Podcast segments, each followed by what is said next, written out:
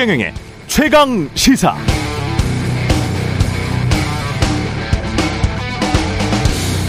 네, 김건희 여사의 주가 조작 의혹이 다 해명됐다 풀렸다고 생각하시나요? 전 그렇게 생각하지 않습니다. 아직 납득되지 않은 지점들이 많지요. 작전 세력들이 3,300원에 8만 주 매도 때려달라고 문자를 보낸 직후 김 여사 계좌에서 8만 주가 매도됐다는 것이나 대량의 주식을 장외에서 한꺼번에 거래하는 블록 딜을 했다는 것이나 뭔가 짜고 친 것 같습니다. 일반 주식 투자자들은 경험해 보지 못한 일들입니다. 이상합니다. 상식적으로 그래서 이상하다고 지적해 왔습니다. 그러나 대통령실이나 집권여당은 이미 지난 정권 때 탈탈 털 만큼 털었다는 식상한 주장만 해왔죠. 거의 똑같습니다. 김남국 의원 코인 투자가 법적으로 문제가 있는 것은 아니지 않느냐고 항변하는 분들이 많던데요. 나중에 법적으로 문제가 아니라고 판명 날 수도 있겠습니다만 국회의원이 상임위 회의 중에 코인 거래를 해요. 거래소에 상장되기 전에 한 코인에 수십억 원 이른바 몰빵 투자를 합니다. 뭔가 냄새가 나죠? 아무런 정보 없이 수십억 원을 한 종목에 그것도 거래소에 상장되기 직전에 게다가 김남국 의원의 해명과는 달리 국회 사무처 감사관실은 이미 국회 소속 재산 신고 대상자 모두에게 가상 재산을 보유한 경우 기재해 달라고 요청했다는 거잖아요. 그런데 안 한 겁니다. 왜 안 했을까요? 그러나 김남국 의원은 검찰이 정권의 실정을 덮기 위해 이 사안을 터뜨렸다는 식상한 주장만 되풀이하고 있습니다. 무엇보다 민주당은 김남국 의원의 코인 의혹과 그 직후 안이한 대응 때문에 앞으로 쌍특검을 강하게 주장할 명분도 상실하고 있습니다. 이런 식이면 앞으로 대통령실 집권여당에게 투명하고요. 당당하게 특검에 응하라고 주장해도 잘 안 먹힐 것 같은데요. 김남국의 코인 의혹보다 민주당의 대응이 더 실망스럽습니다.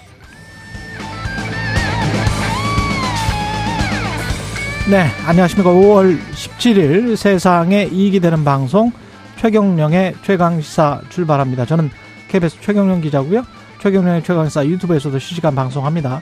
문자 참여는 짧은 문자 50원, 기본자 100원이 드는 샵 9730 콩오플 무료고요. KBS 일라디오 채널에는 정치, 경제, 사회, 문화 등 다양한 명품 콘텐츠가 있습니다. 구독과 좋아요, 댓글 많이 부탁드립니다. 오늘 최강시사 윤석열 대통령의 간호법 거부권 행사에 대한 야당 입장 그리고 여당 입장 들어보겠습니다.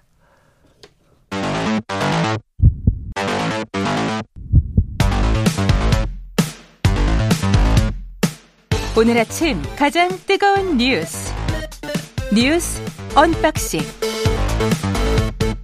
자 뉴스 unboxing 시작합니다. 민동기 기자 김민아 평론가 나와 있습니다. 안녕하십니까? 안녕하십니까? 예, 윤석열 대통령 간호법 이번에 두 번째 거부권 행사했습니다. 네, 어제 국무회의 모두 발언에서요. 간호법안은 유관직역 간의 과도한 갈등을 불러일으킨다. 그리고 간호업무의 탈의료기관화는 국민들의 건강에 대한 불안감을 초래하고 있다. 이러한 사회적 갈등과 불안감이 직역 간 충분한 협의와 국회의 충분한 수기 과정에서 해소되지 못한 점이 많이 아쉽다. 이런 이유를 들어서 이제 거부권을 행사했습니다. 간호법이 이제 거부권이 행사가 됐기 때문에 국회 본회의에 재상정이 돼야 되는데요. 본회의 재표결에서는 제적의원 과반 출석 그리고 출석 의원 3분의 2 이상 찬석으로 의결돼야 되기 때문에 야당의 힘만으로는 통과시키기가 불가능합니다. 그래서 부결이 되면 법안은 자동 폐기 수순을 밟을 것으로 보입니다. 재표결은 빠르면 오는 25일 국회 본회의에서 이루어질 것으로 일단 예상이 되고 있는데요. 대한간호협회는 어제 대통령실 앞에서 기자회견을 열고 윤 대통령의 거부권 행사를 규탄을 했습니다. 어제 밤늦게까지 이제 앞으로 대응 방식 등을 논의했다라고 하는데요. 오늘 기자회견을 열고 향후 대응 방안을 발표할 예정입니다. 근데 일단 뭐 일부 언론이 좀 예상 기사를 쓰기도 했는데 집단 행동은 하지 않을 쪽으로 이제 무게 중심이 좀 쏠리고 예. 있습니다. 대신에 뭐 면허증 반납 운동이라든가 간호사 1인 1정당에 가입하는 그런 클린 정치 캠페인 참여 등이 거론이 되고 있고요. 또 언론 보도를 보니까 진료 지원 인력 PA라고 하는데 예. 이 간호사들이 한 만 명 정도 되거든요. 그렇죠. 근데 지금 대학병원에서 전공의 등과 함께 수술 시술 보조를 하고 있는데 그렇습니다. 이게 의료법상 불법입니다. 음. 그래서 준법 투쟁을 할 가능성도 있다. 그러니까 이걸 안 하겠다는 거죠. 들어가지 않는다. 네, 이런 네. 방안들이 거론이 되고 있습니다. 그러니까 뭐 병원마다 좀 사정이 다르겠습니다만 만약에 이제 PA 업무라고 돼 있는 것을 간호사들이 이제 준법 투쟁의 의미로서 거부를 하게 되면 의료 현장의 혼란이 커지죠, 당연히. 그렇죠. 그리고 그 빈 구멍은 어떻게 할 것이냐. 애초에 의사들이 그 업무를 하지 않아서 할 수 없어서 또는 뭐 이런 이유 때문에 간호사들에게 전가해 온 것인데 간호사들이 안 하면 그 빈 구멍을 어떻게 할 것이냐. 이 인턴이나 레지던트들이 뭐 24시간 한다든지 뭐 그죠. 그러는 수밖에 없겠죠. 근데 예. 인턴 레지던트도 사실 굉장히 어려운 상황이지 않습니까? 그렇습니다. 또 거기에 과도한 노동 시킨다고 지난번에 대형 병원만 인턴 레지던트가 있지 생각해 보니까 소형 병원 그렇죠. 의원들은 없잖아요. 맞습니다. 그렇죠. 예. 그리고 그분들이 또 과도한 노동한다고 큰 문제가 되고 그랬지 않습니까? 그러니까 그랬죠. 예. 이런 문제를 해결하기 위해서 간호법을 만들든지 뭘 했어야 되는 거라고 말씀을 드리는 거고 그런 취지에서 이제 간호법을 만든 건데 음. 대통령의 거부권 행사라는 게 저는 어쨌든 대통령의 거부권 행사는 권한이니까 할 수 있는 것인데 음. 첫째 절제된 방식으로 행사돼야 되고 둘째 이유가 분명해야 된단 말이죠. 근데 윤석열 대통령이 그 이유를 설명한 게 유관 직역 간의 과도한 갈등을 불러일으키는 법이다. 이미 유관 직역 간의 과도한 갈등이 있는 겁니다. 있기 때문에 이 법을 만들어서 그걸 좀 구획을 나누자라는 건데 예. 그 앞뒤가 바뀌었다라는 생각이고 또 간호 업무의 탈 의료기관화가 불안감을 초래한다.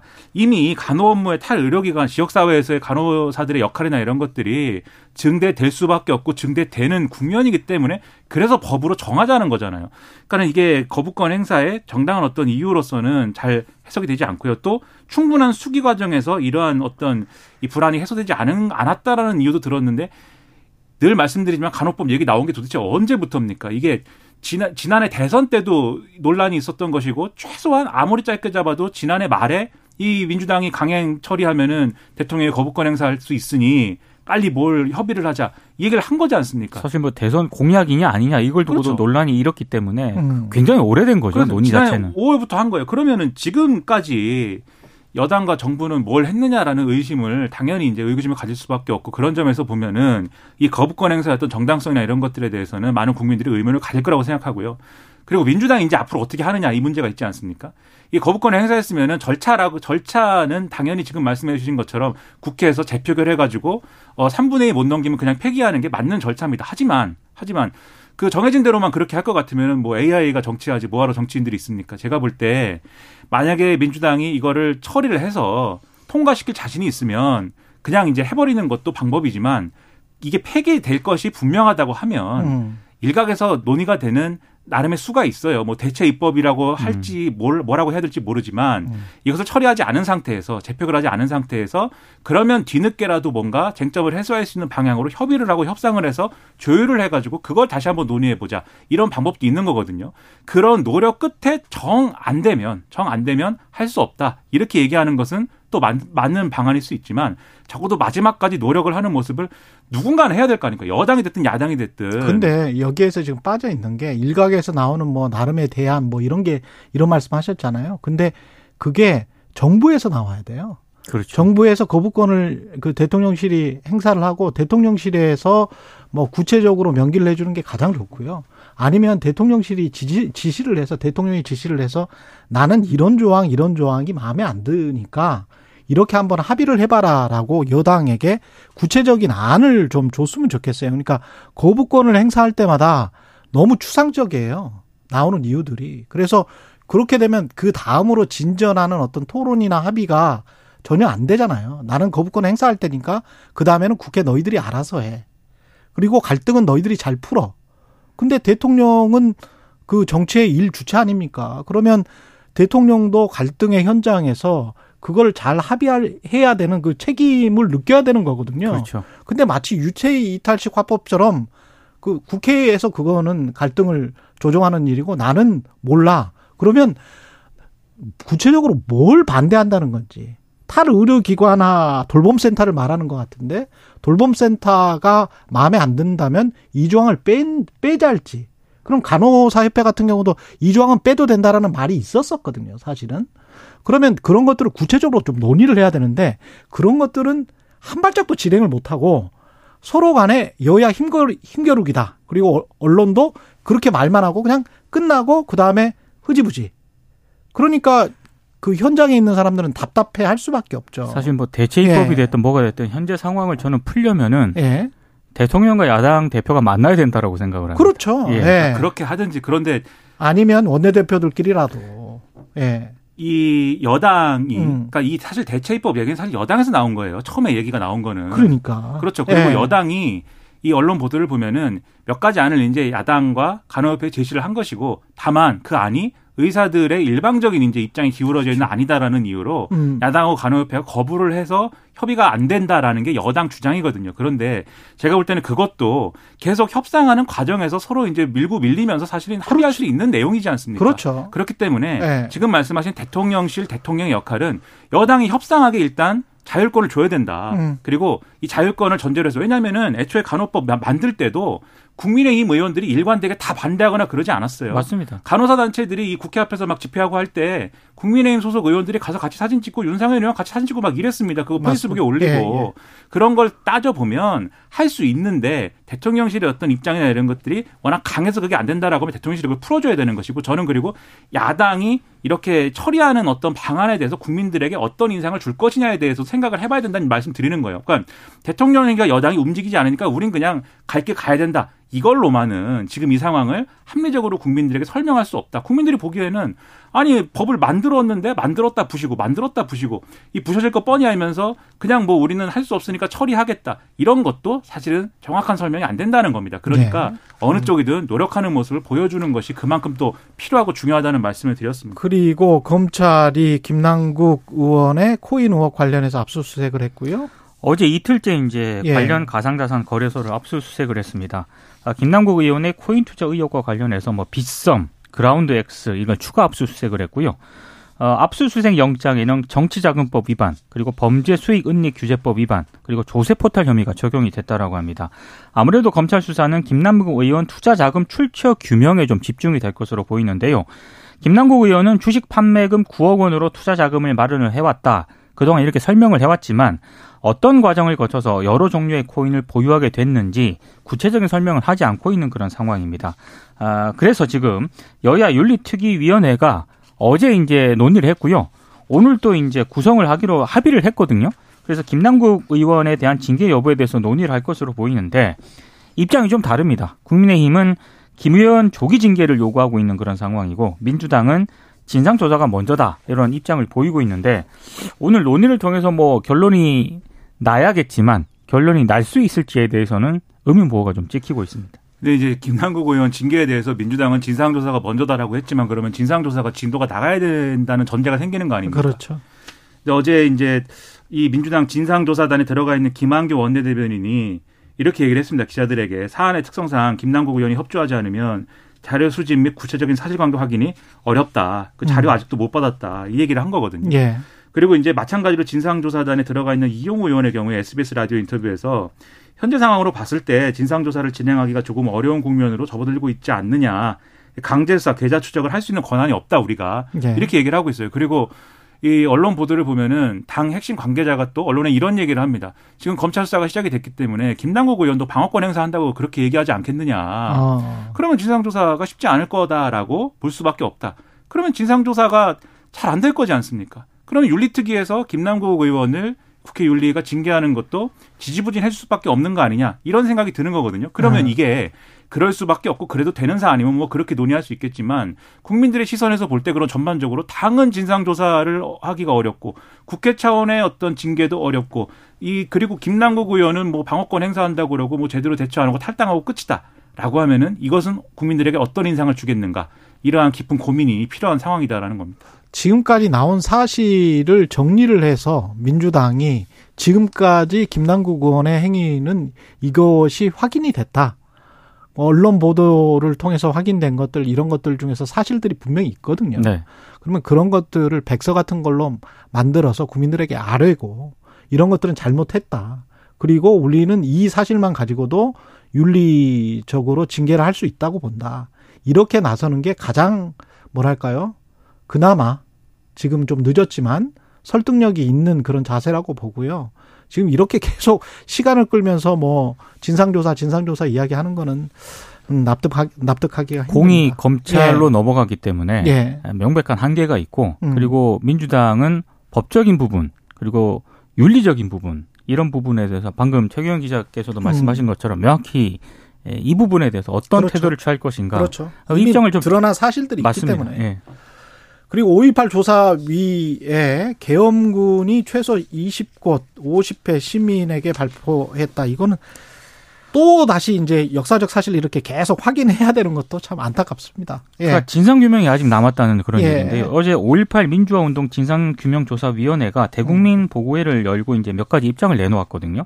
방금 말씀하신 것처럼 5.18 민주화 운동 당시 계엄군이 시민을 향해 최소 20곳 이상에서 50여 차례에 걸쳐서 발포한 사실이 또 드러났습니다. 아, 이것 자체도 일단 굉장히 충격적이고요. 오늘 또 한겨레 신문 등을 보면은 이런 내용도 있습니다. 당시 계엄군이 5월 27일 진압 작전이 끝난 뒤에도 시민을 사살했다는 그런 증언이 나왔거든요. 이거는 이제 최근에 프랑스 사진 작가 파트리크 쇼벨이라는 사람이 이 광주에 왔습니다. 그래서 음. 이제 쇼벨 작가가 조사위원회에 탄 증언입니다. 예. 그러니까 5월 27일 광주 진압 작전이 끝난 뒤에 광주 YMCA 건물에 은신해 있다가 당시 19살이었던 김종현 씨가 밖으로 나왔는데 음. 이 나온 이 김 씨를 당시 계엄군이 총으로 이제 사살을 했다는 그런 겁니다. 예. 어, 이, 이 모습을 당시 이제 이 쇼벨 작가가 봤다라고 하는데요. 반대편 건물에서. 그 쇼벨 작가를 향해서도 당시 계엄군이 장갑차 위에서 총격을 가했다. 뭐 이런 증언이 있거든요. 그 다음에 뭐 총격으로 상처를 입은 시민을 사살한 사례가 또 이제 발견이 됐기 때문에 어제 이제 진상규명위원회가 밝힌 이 여러 가지 그 사례라든가 그 내용을 보면은 시간이 상당히 지났음에도 불구하고 5.18 민주화 운동과 관련해서는 진상 규명이 되어야 될 부분이 아직도 많다. 뭐 이런 게 확인이 된 것 같습니다.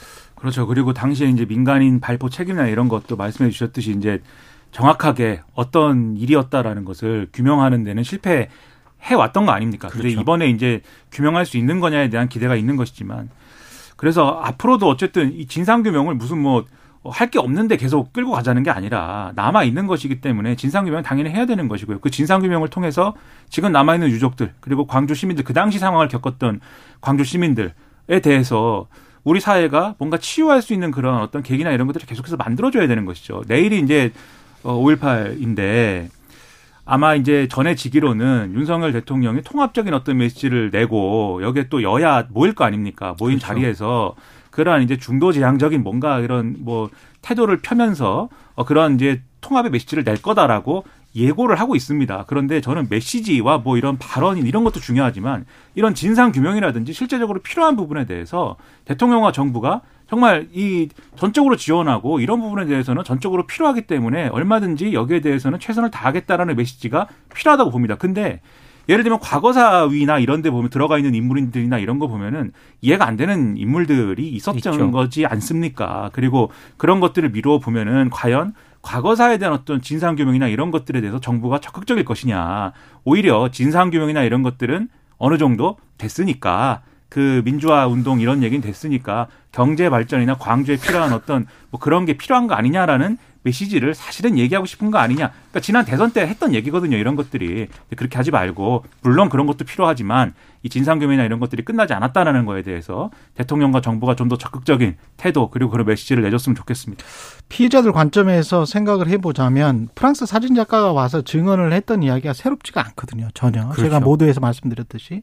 근데 광주 시민들이나 전라남도 지역에 그때 당시에 광주에 있었던 사람들이 다 증언을 했는데 증언을 하고 그때 당시에 다치거나 죽었던 사람들의 유족 들이랄지 그런 사람들의 말을 좌파 빨갱이 국가 전복 세력 그렇게 하면서 수십 년 동안 국가와 언론이 매도를 했잖아요. 그리고 나서 프랑스 사진 작가가 이야기를 하거나 미국의 어떤 사람, 독일의 어떤 사람들이 이야기를 하면 그것만 객관적으로 받아들이고 지금도 국가가 또는 정부가 어떤 특정한 사안들이나 어떤 특정한 사람들을 좌파로 규정해서 어떤 그 딸을 시키려고 하는 굉장히 폭력적인 모습을 보이는 거거든요. 그거는 과거와 현재가 이어져 있는 것이고 굉장히 민주적이지 않는 반민주적인 작태가 아직도 남아 있다고 봐야 되겠습니다. 당시 부상자들 있지 않습니까? 예. 지금까지 고통을 받고 계신 분들이 굉장히 많습니다. 예. 여기까지 하겠습니다. 뉴스 언박싱 민동기 기자 김민아 평론가였습니다. 고맙습니다. 고맙습니다. KBS 일라디오 최경영의 최강시사 듣고 계신 지금 시각 7시 39분입니다. 오늘 하루 이슈의 중심. 당신의 아침을 책임지는 직격 인터뷰. 여러분은 지금 KBS 일라디오 최경영의 최강 시사와 함께하고 계십니다. 네, 윤석열 대통령이 어제 간호법 제정안에 대한 어, 법률안 거부권을 행사했습니다. 더불어민주당 정책위 수석 부의장 김성주 의원 나오셨습니다. 안녕하세요. 예, 안녕하세요. 예. 이게 지금 취임 이후에 두 번째 거부권 행사인데 예상은 하셨을 것 같고요. 예. 예, 처음에는 설마 예. 거부권까지 행사하겠는가 아, 싶었는데 예. 최근에 당정 협의를 거치는 걸 보면서 음. 결국은 거부권 하는구나 음. 이렇게 판단하고 있었습니다. 왜 설마라고 생각을 하셨어요? 왜 그 전에 어... 대선 전에 했던 말들이나 뭐 이런 것들 때문에 그렇습니까? 대통령이 후보 시절에 예. 간호법 제정에 대한 약속을 했고 음. 또 국민의 힘이 자신들이 간호법 입법 발의를 한 상태였기 때문에 국민의 힘도 그렇습니다. 예. 네. 이게 세 명의 대표 발의가 있었고 음. 115명의 의원이 공동 발의를 했는데 그중에 국민의힘 의원도 다수가 참여했습니다. 그래서 음. 대통령이 후보 시절 약속하고 예. 여당이 스스로 발의한 법안에 대해서 반대하고 거부권을 행사한다는 것은 상상조차도 할 수 없었죠. 약속을 하지는 않았다. 전반적으로 뭐 처우를 개선하는 그런 취지였다. 이렇게 지금 이야기를 하고 있잖아요. 그 2022년 1월 11일 날 예. 윤석열 후보가 간호협회에 방문해서 음. 어, 이렇게 이렇게 얘기합니다. 그, 그 내가 대통령이 되면 예. 어, 의료 기득권에 영향받지 않고 하겠다.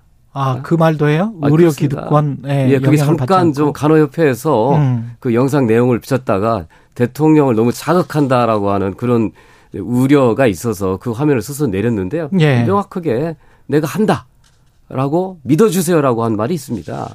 그리고 그때 당시에 방문했을 때 간호협회 그 강의실인가요? 그 예. 약 악수를 했던 그 장면 뒤에를 보니까 간호법 제정과 관련해서 플랜카드가 걸려져. 있었었죠. 예, 예, 예. 예. 근데 이제 간호협회는 그거를 약속으로 지금 받아들인 것이고. 어, 당연하죠. 예. 근데 그, 이제 그 대통령실이나 후보, 정부는 예, 후보뿐만 아니라 공약집이나 이런 국정과제에 빠져 있다. 써 있지는 않, 않다 이렇게 지금 주장을 하고 있는 거죠. 그 민주당도 똑같이 네. 대선 과정을 거칩니다만 저도 음. 선거 출마해서 어디 가서 누구한테 이 얘기를 하면 그건 약속인 겁니다. 음. 공약집에 들어가야만이 정식 공약이고 아니면 지키지 않아도 된다라고 하는 건그 네. 있을 수가 없는 것입니다. 그 민주당은 지난 대선 과정에서 이재명 후보가 얘기했던 모든 내용들을 공약이라고 해서 이행에 대한 계획까지 세워놨습니다. 제가 정책본부 수석 부본부장으로 그런 작업들을 지휘했거든요. 음. 그런데 대통령이 직접 가서 간호법 제정에 대한 약속을 하고 나를 믿어주세요 했고 그다음 원희룡 정책본부장 현재 박대출 정책위 의장이 전부 간호법 제도 제정에 약속했지 않습니까? 이거 예. 후보의 뜻이다고. 근데 와서 이제 그게 덕담이었다고? 그게 말이 됩니까? 그러면 중간에 뭐 거부권을 행사하기는 했습니다만은 여당이나 또는 정부가 이런 이런 거를 좀 이 조항을 빼주거나 이 조항을 수정하면 어 합의를 할 수 있다 이런 사인 같은 거는 안 왔습니까? 그 국회 보건복지위원회에서 이 간호법을 논의를 한 게 모두 예. 다섯 차례입니다. 예. 한 차례 공청회가 있었고요. 음. 다몇 시간씩 치열한 토론과 논쟁, 반론들을 거쳐서 수정안에 합의한 거예요. 여야가 같이. 그때도 의료법에 그대로 두는 게 낫겠다고 하는 주장도 있었고요. 예. 간호법이 아니라 간호사법 또는 처우 개선법이라고 하는 주장도 있었지만 음. 그렇다고 하면 이 간호법을 제정하려고 했던 입법 취지 이런 부분들이 살 수 없다고 해서 여야 간의 논의 과정 속에서 다 정리한 것입니다. 근데 이거를 법안이 국회를 통과하고 난 다음에 이거를 간호사 처우 개선법으로 바꾸자 그걸 그걸 또 이제 반대하니까 그러면 간호법이 아니라 간호사법으로 하자라고 예. 주장하는 것 자체가 자신들이 발의하고 자신들이 논의에서 논의에 참여해서 합의한 내용을 스스로 파기한 거죠. 이게 코미디지 이게 사기죠. 음, 코미디고 사기다. 조규용 보건복지부 장관은 이 이렇게 이야기를 해요. 국가가 책임지고 간호사 처우를 개선하겠다. 간호... 간호사 처우를 개선하겠다면서 간호법을 거부를 해요? 네, 간호법을 그 제정은 못했으니 뭐 개선하겠다. 근데 개선할 그럼, 수 있는 방법이 그럼 있을까요? 윤석열 정부 출범하고 1년 동안 그럼 간호사 처우 개선해서 뭘 했습니까? 이제 간호법을 거부하려고 하는 네. 명분을 세우기 위해서 처우 개선할 테니 간호법 하지 말아라? 음. 그게 말이 됩니까? 근데 정부에서 이야기하는 음. 인력 확충이랄지 뭐 이런 것들이 상식적으로 좀, 어, 여쭤볼게요. 그러면 병 의원이 다 민간이잖아요, 거의다가. 거의 그렇습니다. 예. 국립의료원은 거의 없잖아요.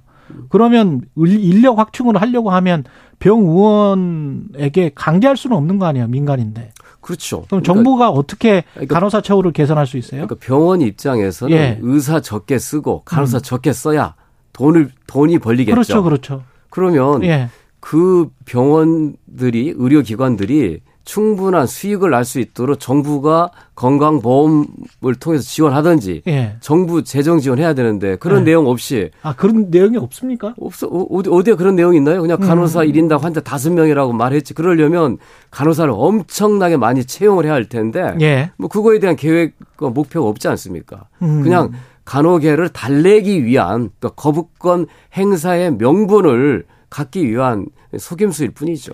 그 범, 법 조항에 법안에 지역사회 간호, 예. 뭐 돌봄센터 음. 이게 어떤 탈 대통령 뭐 탈 의료 기관화 그게 이제 같은 맥락인 것 같은데 그래서 간호사들이 만드는 의원은 아니지만 좀 의원 같은 뭐 이런 것들이 있을 생길 수 있고 이게 가장 큰 첨예한 거 아니냐.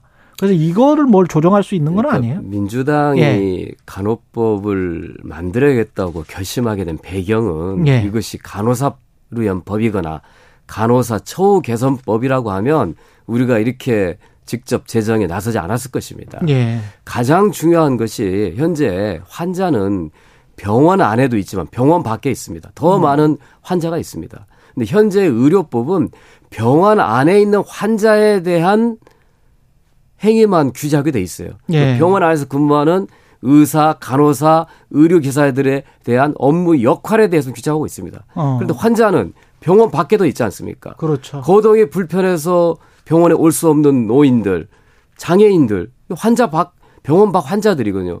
현재 이 병원 밖 환자에 대해서 현재 의료법이 할수 있는 게 없습니다.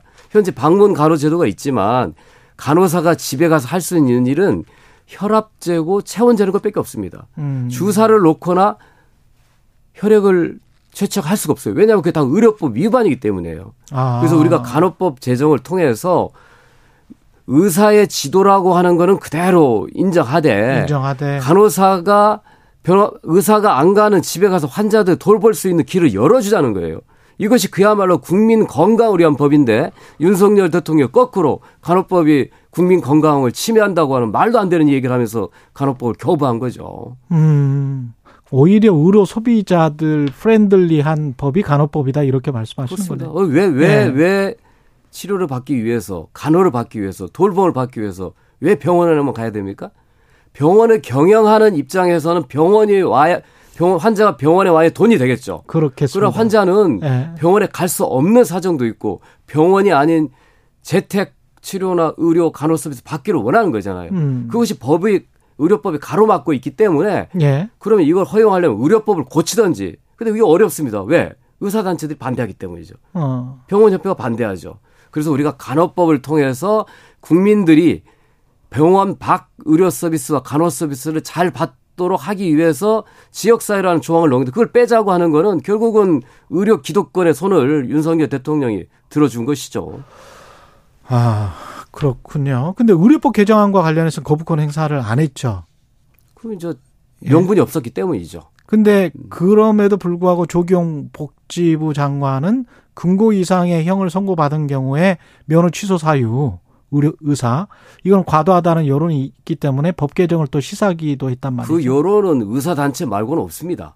없다. 아마 윤석열 네. 대통령이 거기까지 거부권을 행사하고 싶었는데 음. 그런 명분이 없고 국민들이 반발이 클 거기 때문에 예. 복지부 장관에게 지시했겠죠. 예. 그러면 민주당은 지금 재의결을 하는 절차를 밟을 수밖에 없나요? 아니면 타협의 여지가 좀 있습니까? 뭐 자동 폐기되는 수순을 밟지 않는다면 예. 어쨌든 간에 저는 이 재정 간호법이 굉장히 의미 있는 우리나라 음. 그 의료 체계의 변화를 이끌어내는 중요한 법안이고 국민들을 위해서 굉장히 필요한 법안이라고 생각하기 때문에 거부권 행사했다 하더라도 뭐 제2 의결 절차를 밟을 그런 계획입니다. 뭐 여당이나 정부에서 이 조항만 수정하자 또는 빼자 뭐 이런 공식적인 제안이 온다면 어떻게 하시겠어요? 헌에 헌법에 나오는 예. 대통령이 제2권이라고 하는 것은 음. 이 부결된 법안에 대해서 다시 투표하는 거예요. 그렇죠. 수정안을 놓고 할 수가 없습니다. 아니 만약에 이제 수정안을 네. 만들어서 그렇다고 제대로 한번 제을 통해서 가결이든 부결이 끝나고 난 다음에 아, 그 여야가. 수정에 대한 논의를 시작할 수 있는 거죠. 아, 지금 음. 이제 거부권 행사해 놓고 나서 수정안 가지고 얘기하자고 하는 국민의힘의 주장은 완전히 거짓이고 사기죠. 그럼 법적으로 그렇게 절차가 안 된다는 말씀인 그렇습니다. 거죠? 예. 어.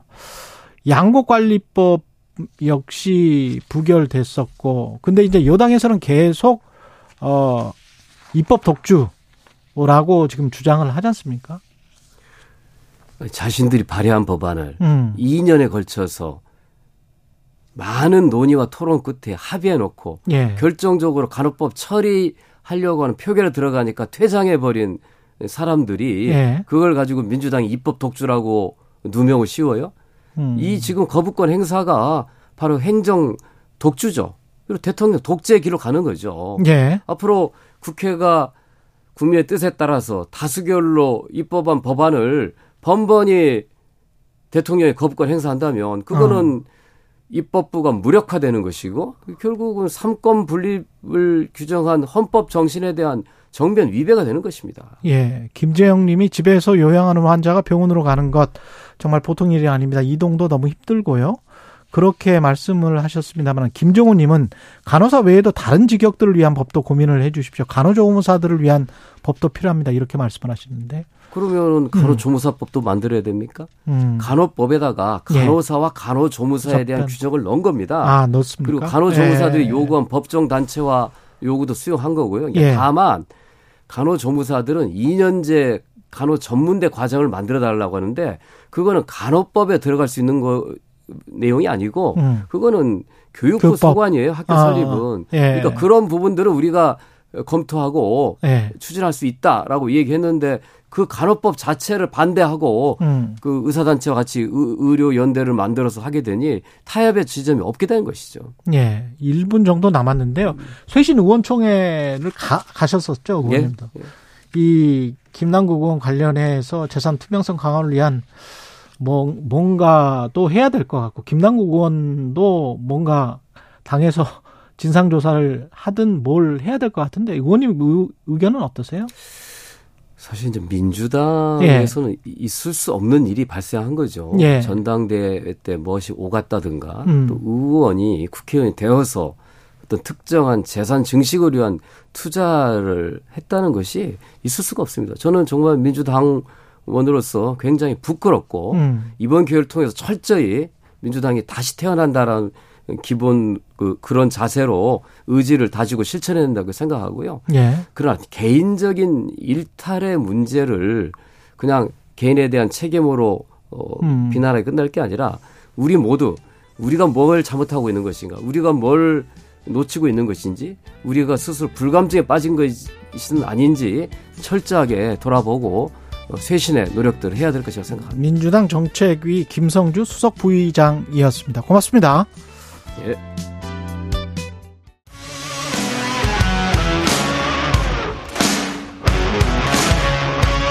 오늘 하루 이슈의 중심 최경영의 최강 시사. 네, 김남국 의원에 대한 징계 논의 대통령이 거부하면서 국회로 되돌아오는 간호법 제정안 여야가 머리를 맞대고 해결해야 할 문제들인데 잘 풀어갈 수 있을지 국민의힘 이철규 사무총장 나와 계십니다. 안녕하세요. 네, 안녕하세요. 예. 입니다. 그 김원에 대한 징계는 어제 윤리위 관련해서 지금 그 원내 부대표들끼리 만났었죠. 네, 어저께 원내 수석들끼리 예. 어제 협의가 있었습니다. 예. 근데 쟁점이 뭐였습니까? 좀 진상 조사를 민주당은 해봐야 되겠다 이런 건가요? 저기 그러니까 김남국 의원의 그 이런 게이트 의혹에 대해서 윤리위에 음. 제소하고 윤리위에서 심사해서 징계 논의에 착수하자. 예.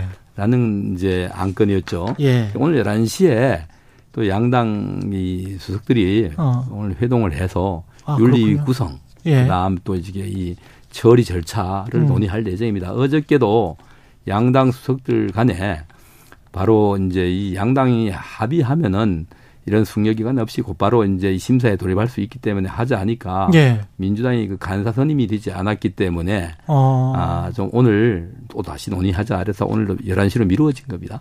그러면 민주당에서도 어느 정도 이, 이 사안을 굉장히 엄중하게 보고 윤리 구성에 적극 나설 어떤 의향이 있어 보입니까? 어떻게 보이세요?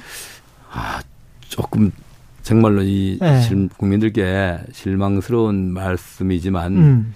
이 민주당이 쉽게 받아들이지 못하는 것 같습니다. 음. 네, 그러니까 이 윤리위에 여러 명의 의원들이 제소돼 있잖아요. 예. 아, 그것은 각 당이 서로 상대당을 주로 이제 제소한 거거든요. 예. 뭐 정치적 이 이유가 많은 거죠. 정치적 제스처가 네, 좀 있을 네, 수 많죠. 있고. 그런데 예. 이 사건은 꼭 이 정치적으로만 바라볼 일이 아닙니다. 음. 아, 그래서 이걸 빨리 우선해서 심사해야 되는데 여러 예. 가지 또 그런 의견들 같이 해야 되지 않느냐라는 의견도 있고요. 예. 또 오늘 11시에 양당 수석이 만나서 음. 협의하면은 결론이 나올 겁니다. 그 결론에 대한 책임은 어, 그, 결국 그런 결정을 내린 음. 정당이 오롯이 질 수밖에 없을 것입니다.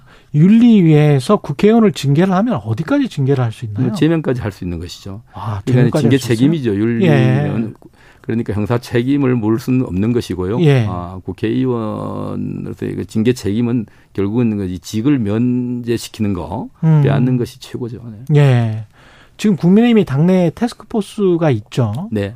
그 관련해서 어떤 식으로 조사를 하는 겁니까? 국민의힘. 뭐이 국회에서 조사한다는 게 한계가 있을 수 있겠습니다만 어저께 곧바로 아마 FIU의 보고를 어저께 정치한 아. 것으로 알고 있습니다. 예. 뭐 권익이라든가 인사혁신처의 음. 관계자들의 이런 이 보고를 받고 그다음 이제 발생됐던 일들 이런 것과 맞춰가면서 이 진상을 조사할 예정입니다. 네, 거래 시점과 이해 상충의 관계 법안을 발의했거나 무슨 뭘 찬성했거나 네, 그렇죠. 어. 네, 그러니까 김남국 의원의 문제는 예. 여러 가지 있습니다만 드러난 것으로 이 공직자의 이해 충돌 방지 부분입니다. 예. 예 본인이 60억이 넘게 가지고 있는 이 자산, 가상 자산을 보유하고 있으면서 본인에게 이득이 될 수 있는 음. 이런 이 과세 유예 법안을 공동 발의했다든가 물론 예.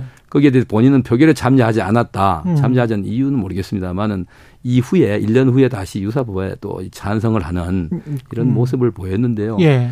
이게 자기에게 이익이 들어오잖아요. 음. 본인이 내 이익을 위해서 내가 법을 만든다. 국민들이 국회의원에게 그런 권한을 책임을 갖다 부여했다고 생각하지 않습니다. 네. 예. 무엇보다 이제 공개를 하면 종합부동산세 같은 경우도 사실은 뭐 그렇게 논란은 있기는 했습니다만은 그게 다른 점이 공개가 이미 돼 있잖아요. 네. 예, 다주택자든 뭐 누구든 간에. 그러면 이제 그게 뭔지 신념인지 뭐 이, 이해 상충인지는 국민들이 판단을 할 수 있을 텐데 네. 판단할 수 있는 여지 자체가 없어버리니까 공개를 네. 안 하니까 그러면 국회의원들도 다른 국회의원들도 있을 수 있는 거 아닌가요? 이런. 있을 수 있겠죠. 얼마든지 예. 있을 수 있다고 생각을 합니다. 예. 사람이요. 음. 그런데 이제 이 문제는 어, 이 사안이 발생된 이후에 예. 이, 드러난 모습을 본다면은 어, 도저히 국회의원으로서 공인으로서 할 수 있는 행위들이 아니었습니다. 아. 뭐 모르겠습니다. 그게 우리가 이 사람이 살면서 본인이 뭐 사람마다 생각이 다르고요. 예. 또그 사람이 또 이 뭐 속해 있는 집단마다 이 기준이 다르겠지만은 예. 제가 보건대는 상식 도저히 우리 국민 일반의 상식으로 볼 때 납득할 음. 수 없는 행위들이 이루어졌다. 음. 지금 밝혀진 것만으로 봐도요. 예. 예 이것은 저 비난 받을 수밖에 없는 예. 아니고요. 책임을 져야 될 것입니다.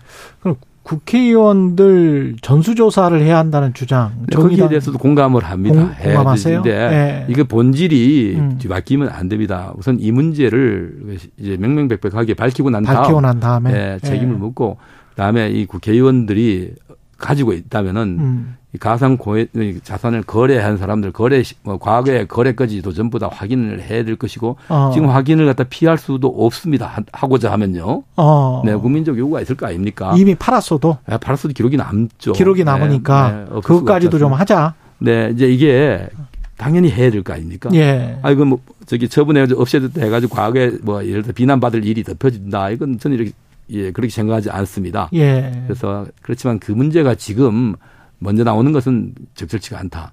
이거를 그러니까 김남국 이 문제를 밝히고 난 다음 처리하고 네. 어. 거기에서 뭐 반대하거나 거부하면은 어 그것도 또 이상하죠. 네, 그거 저기 네. 뭐이 국민들이 그런 정당을 좋게 보겠습니까? 그렇죠. 네. 예.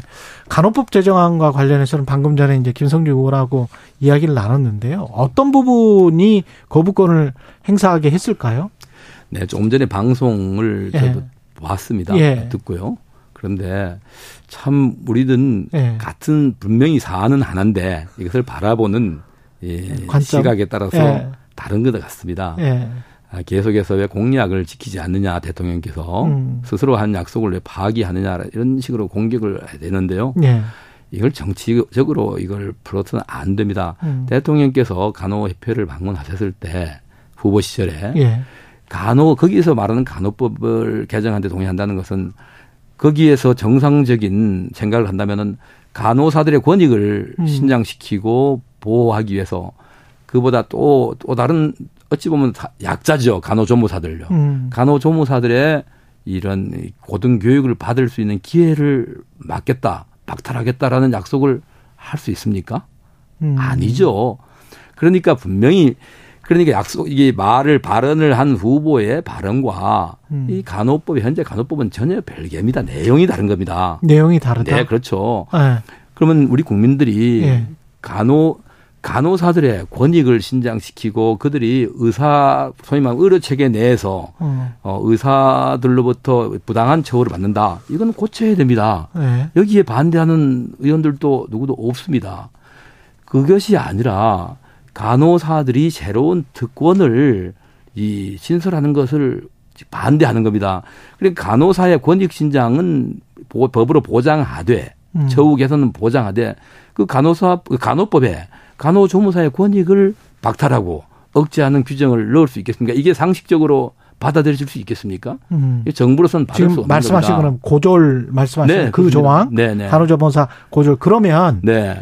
그 이게 만약에 이제 재의결 해가지고 또 폐기가 될 거 아니에요? 재의결이 네. 안 되니까. 바로 그러면 바로 어떻게 네. 뭐 협의를 해서 이 법을 네. 강행 처리하기 전에 아까도 합의 처리라 근데 우리 당이 합의한 적이 없습니다. 그러니까 이 자리에서 없는 겁니다. 아, 그러니까 없다. 참 이러니까 네. 반대하고 했는데 합의 처리했다고 국민들에게 잘못 알려지기 때문에 자꾸 네. 오해가 있는 겁니다. 네. 왜 우리 당이 합의 처리해놓고 어. 통과시켜놓고 어떻게 이걸 거부권을 행사해달라라고 우리가 요구할 수 있겠습니까? 음. 아니죠. 전혀 아닌데 그렇게 말씀하시면은 음.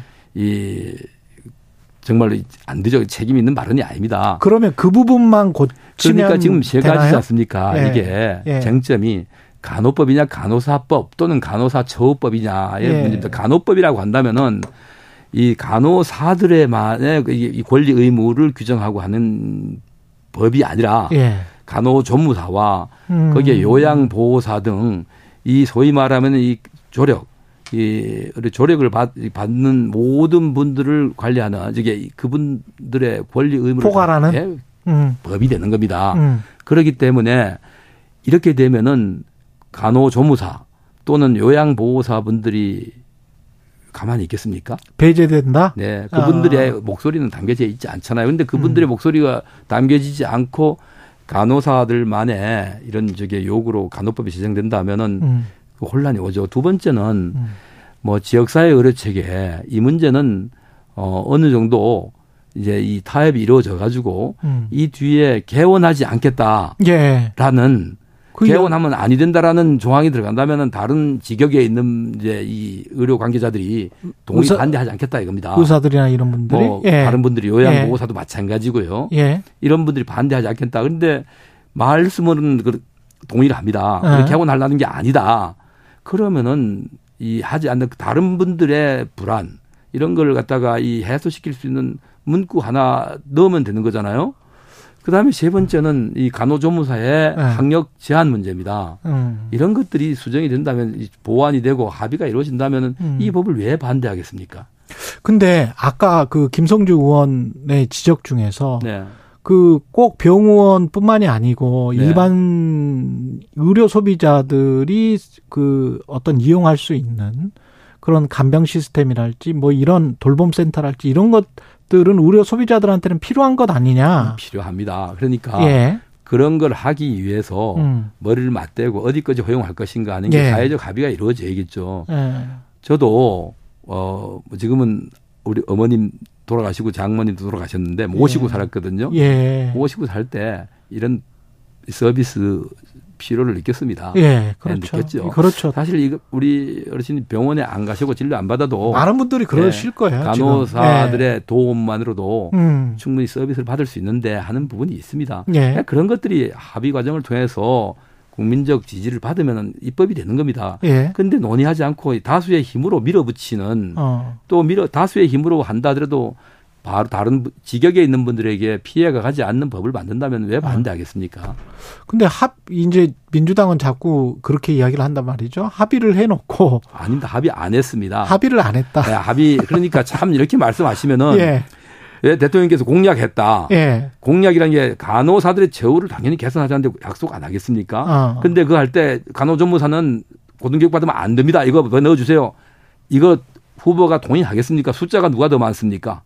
우리가 상황을 보면 알잖아요. 근데 아. 이 여러분 동의합니다 했다 해가지고 이 모든 것을 그러면 그들이 요구하는 걸 다 동의해야 됩니까? 이건 아니잖아요. 음. 알겠습니다. 뭐 뒤에 근데 간호법 제정이 이렇게 써져 있었긴 했는데 그때. 그 간호법 제정. 예. 그 간호법 제정이 다른 직역의 권익을 침해하고 예. 고등교육을 제한하고 이런 건 아니지 않습니까? 알겠습니다. 네. 그 이렇게 이제 입법을 했어요. 네. 여하튼 이제 이것도 국회의원도 국민이 뽑아 주신 거고 네. 대통령도 국민이 뽑아 주신 네. 건데 국회의원들이 여하튼 이제 여당에서는 입법 폭주다라고 주장을 하기는 합니다만 네. 입법을 하고 대통령이 거부를 하고 이게 네. 지금 이제 점, 점점 점점 계속 이렇게 될 것 같습니까? 네. 어, 그건 아니, 좀 걱정되는 현재, 거 아닙니까? 현재 민주당의 예. 모습을 본다면은 음. 계속해서 반복될 우려가 있습니다. 근데 음. 이 과거에 예. 권위주의 체제에서도 이런 일은 없었습니다. 어. 예? 소위의 법안 소위에서 한 사람의 의원이라도 반대를 한다면은 그분을 설득하고 이해를 구해서 했지 이렇게 강행 처리한 게 없었습니다. 테러 방지법 박근혜 대통령 시절에 예. 테러 방지법 경우에 물론 단독 처리를 했지만 당시에 필리버스터라고 하는 과정을 거치면서 충분히 수기 기간을 거쳤습니다. 그런데 지금 이 민주당의 입법 폭주를 보면은 음. 이 안건 조정마저도 무력화시켜가면서 이 거수기로 이 동원해 가지고 강행 통과시키는데 그거는 바람직하지 않았습니다. 특히나 예. 특히나 이렇게 좋은 법이면 민주당이 음. 정부와 행정부와 의회를 다 장악하고 있던 지난 2년 동안 이 간호법을 왜 제정 안 했겠습니까? 해버리죠. 음.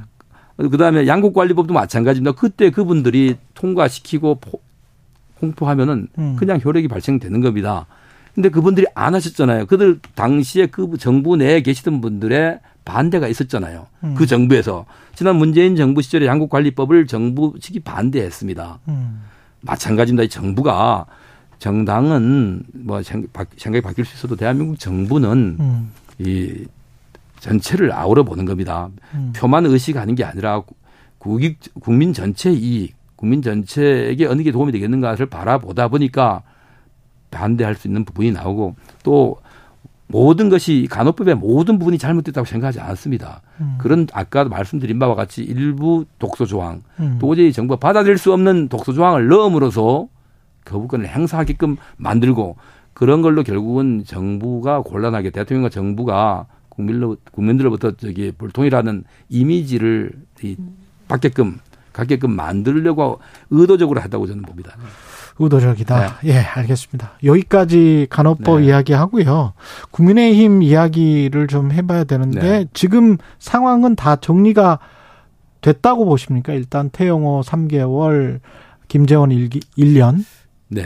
예. 뭐 일단 저기 설화와 관련해서 음. 어, 두 분의 또 이 최고위원께서 그래서 징계 처분을 받았습니다.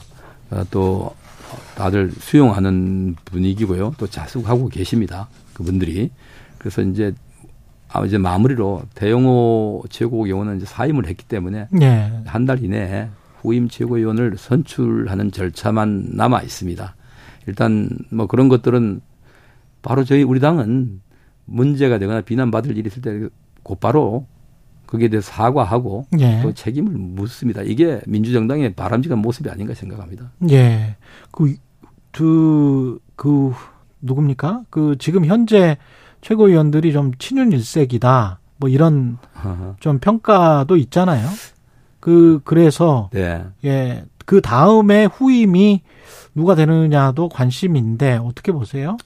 우선 음. 우리 당의 의원들이 뭐 대통령하고 반대편에 서 있는 의원들이 있습니까? 저는 없다고 생각합니다. 음, 생각이 예. 방식이 좀 다른 분들이 있을 겁니다. 그 다음에 이제 후임이 예. 어, 특별히 지금 누구를 정해놓고 한다든가 이런 건 없고요. 예. 29일, 30일 양일간 이제 등록을 받는데 예. 아마 뭐뜻 있는 분들 음. 또 후보하실 것이고요. 또 우리 그 선출권을 가지고 있는 상임위원들께서 좋은 분을 선택하지 않을까 생각이 됩니다. 음. 천하람 위원장이 어제 저희 프로에서 재선 이상의 친윤으로 뽑을 것이다 이렇게 그분은 점치는 게 늘 틀리지 않습니까? 틀릴 것이다. 네. 예. 뭐 틀릴 것입니다. 그냥 음. 이게 왜 또 재선 조선은 안 되고 재선은 되고 친윤 뭐 본인들이 친윤 비윤을 그 가르마를 타는데요. 예. 아, 좀 저기 이제는 책임 있는 말씀들을 좀 해 주셨으면 좋겠습니다. 네. 음. 그리고 광주 민주화 운동 43주년이 네. 내일인데요. 네. 어떻게 다 참석하시나요? 네, 우리 당 의원들 전원이 내일 참석합니다. 그리고 음. 우리 현역 의원들뿐만 아니라 예. 수도권에 있는 의원, 저기 당협위원장들도 40명 넘게 43명이 또 함께 갑니다. 음. 그리고 지역에서는 또 행사장으로 바로 오시는 분들도 계시고요. 이렇듯 예. 우리 당원을 대표하는 국회의원과 당협위원장들이 내일 최대한 행사에 참석해서 5.18의 의미를 그 되살리고 이 이제 이 가치를 5.18이 우리 역사에서 무엇인가를 다시 한번 되새기는 이런 행사에 동참하고자 합니다. 그리고 어제가 이태원 참사 그 발생 200일 됐는데요. 관련해서 유족들은 지금 계속 반발하고 있잖아요. 진상규명이 제대로 되지 않았다. 책임자가 처벌이 되지 않았다. 지금 관련자들 재판이 진행 중에 있습니다. 예. 어, 이태원 사고는 참으로 이 가슴 아픈 일입니다. 이게 그 젊은이들이 특히나 사람의 목숨은 다 고귀합니다. 그렇지만 또 좀이 피어보지도 못한 이런 젊은 나이에 축제에 참석했다가 참여했다가 이렇게 유명을 달리한 분들 그분들의 죽음은 아마도 이 다른 분들의 이런 저게 이 사고와 달리 더 가슴 아프고 우리 국민들에게 큰 충격으로 다가왔습니다. 음. 여기에 진실을 밝히는데 누가 이걸 반대하고 또 이걸 누가 방해하겠습니까? 있을 수도 없는 일이고 있지도 않았습니다. 대한민국이 건국 이래 80년이 다 되어 갑니다. 적어도 대한민국의 수사기관에 또는 사법기관이 어느 특정 권력을 가진 권력자가 손아귀에 놓고 마음대로 움직일 수 있는 조직도 아닙니다. 그런 전문가들이 모여서 철저히 수사를 하고 또 기소를 하고 지금 재판이 진행 중에 있는데 누구도 아무도 책임지지 않았다라고 말씀하시면은 음. 그 책임을 누구에게 물어야 됩니까? 그래서 이런 부분은 저는 민주당이 최초의 이 사고가 발생하고 난 다음에 민주당이 어떤 모습을 보였습니까? 대한민국 국회 제1당입니다. 또 집권을 15년간 해온 당입니다. 정당입니다. 그런 당의 이, 이 국회의원 또 구성원들이 이런 국민적 아픔을 정치적 목적으로 이렇게 자꾸 이용하기 위해서 이 유족들의 가슴 아픔을 자꾸만 되살리고 말이죠. 이렇게 이 파헤치는 것은 바람직하지 않다. 국회에서 얼마든지 어 현안 질의라든가 뭐 이런 과정을 통해서 수사, 진상 규명 또 그다음에 재판 과정에 은폐가 있었는지 또는 부당한 재판이라든가 절차가 있었는지를 따지고 확인할 수가 있습니다. 이 제도 권력이 이 이걸 갖다가 이 제도 권력을 부정한다면은 국가를 결국은 부정하게 됩니다. 지금까지 우리가 여러 사회적 참사가 있었습니다. 여기에 대한 진상조사위가 구성됐었는데 수사기관의 수사를 넘어서는 진실이 밝혀진 게 없지 않습니까? 음. 저는 다시 한번 우리 더불어민주당 측에 이 촉구하고 싶습니다. 사회적 아픔, 우리 국민적 아픔을 정치에 이용하는 이런 모습은 이제 그만할 때가 됐습니다. 네. 실적 진실을 밝혀야죠. 거기에는 동의합니다만은 이걸 정치 공세로 이용하고 정치적 목적으로 이용하는 것은 음. 예, 국민들 다수도 동의하지 않으실 겁니다. 알겠습니다. 네. 여기까지 듣겠습니다. 국민의힘 이철규 사무총장이었습니다. 고맙습니다. 최경영의 최강 시사는 여러분과 함께합니다. 짧은 문자 50원, 긴 문자 100원이 드는 샵 9730. 어플 콩과 유튜브는 무료로 참여하실 수 있습니다.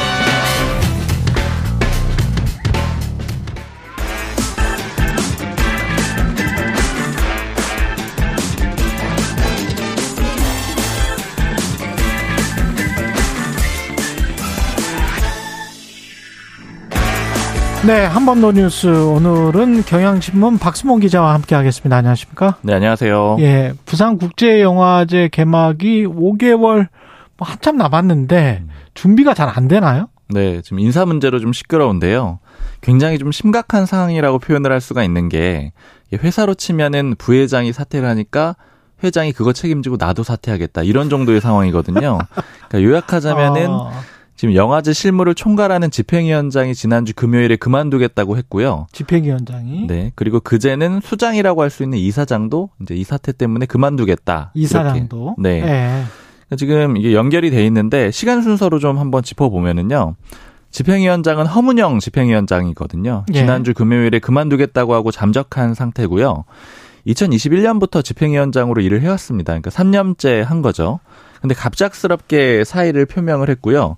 스스로 그 이유를 설명하진 않았어요. 지금 음. 잠적한 상태인데 언론 인터뷰가 일부 조금씩 나왔거든요. 거기에도 이유가 안 나와 있는데 이런 얘기들을 합니다.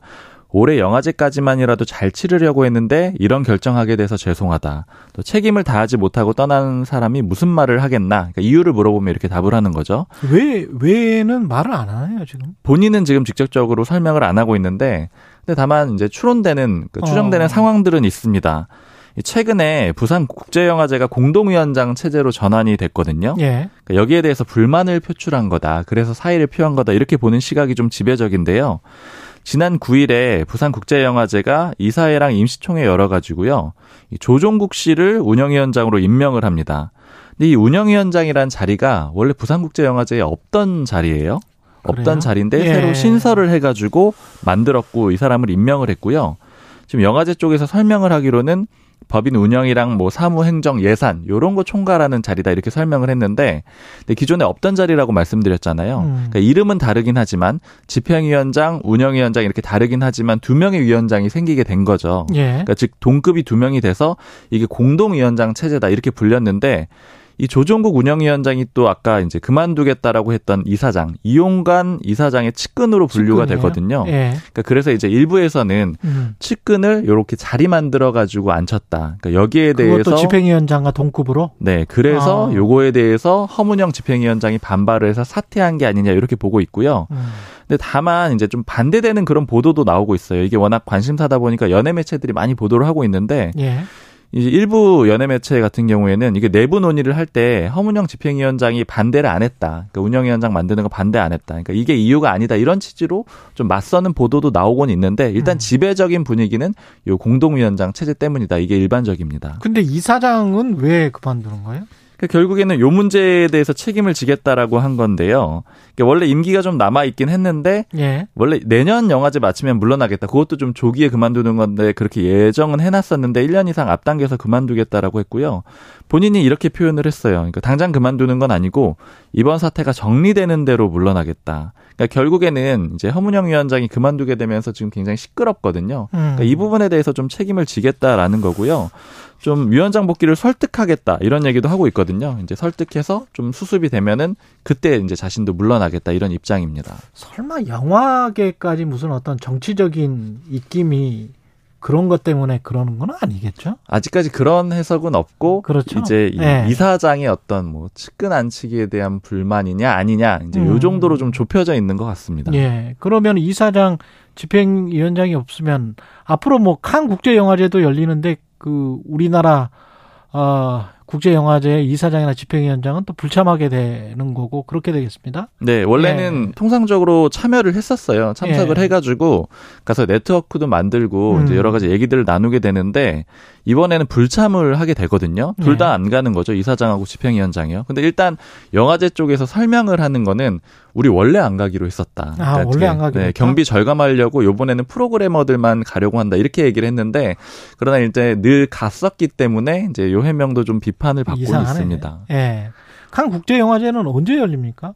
칸 국제 영화제가 다음 주 16일부터 열려요. 우리나라 영화는 몇 편 초대됐습니까 지금? 7편이 초청이 됐는데 경쟁 부문에는 이번엔 들어가지 음. 못했습니다. 그런데 아, 비경쟁 부문에 7편이나 초청이 됐기 때문에 이 숫자는 꽤 많다고 볼 수가 있어요. 예. 역대 인원으로 치면 가장 많습니다.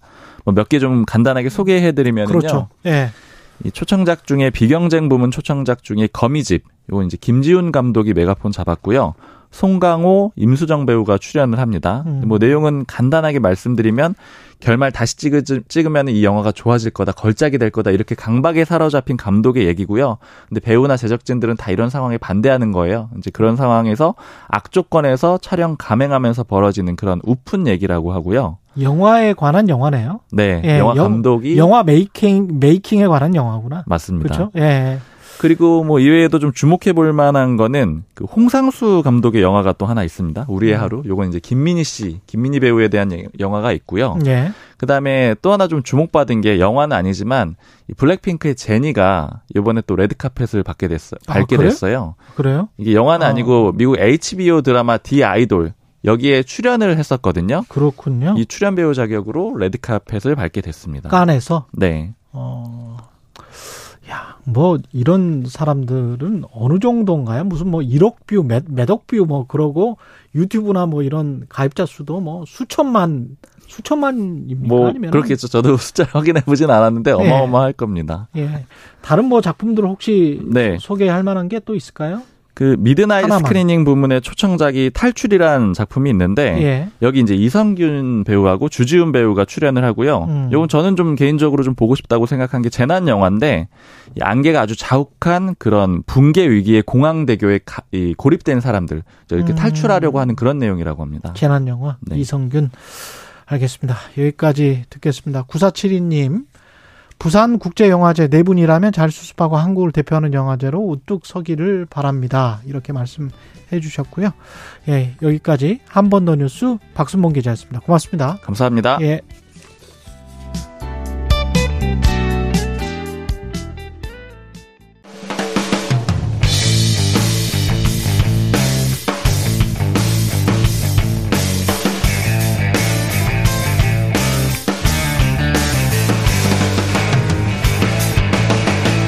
최경영의 최강 시사.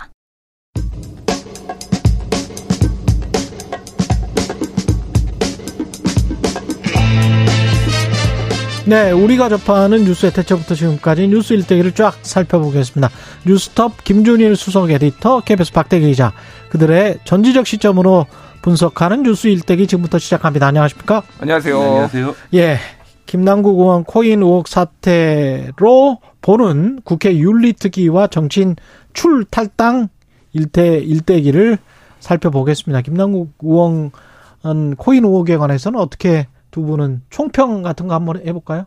뭐 지금 총체적 남국 뭐 이런 상황인데 일단 중요한 건 네. 그런 것 같아요. 그냥 역지사지를 한번 해봤으면 역지사지. 좋겠어요. 뭐냐면은 네. 어, 뭐, 김남국이 무슨 죄냐, 코인 거래할 수도 있지, 이게 불법이냐, 뭐 인데, 불법 여부는 이제 검찰 수사로 음. 뭐 미공개 정보를 미리 받았는지, 아니면 airdrop이나 무상으로 코인을 받았는지는 이제 수사를 해보면 알 테고, 음.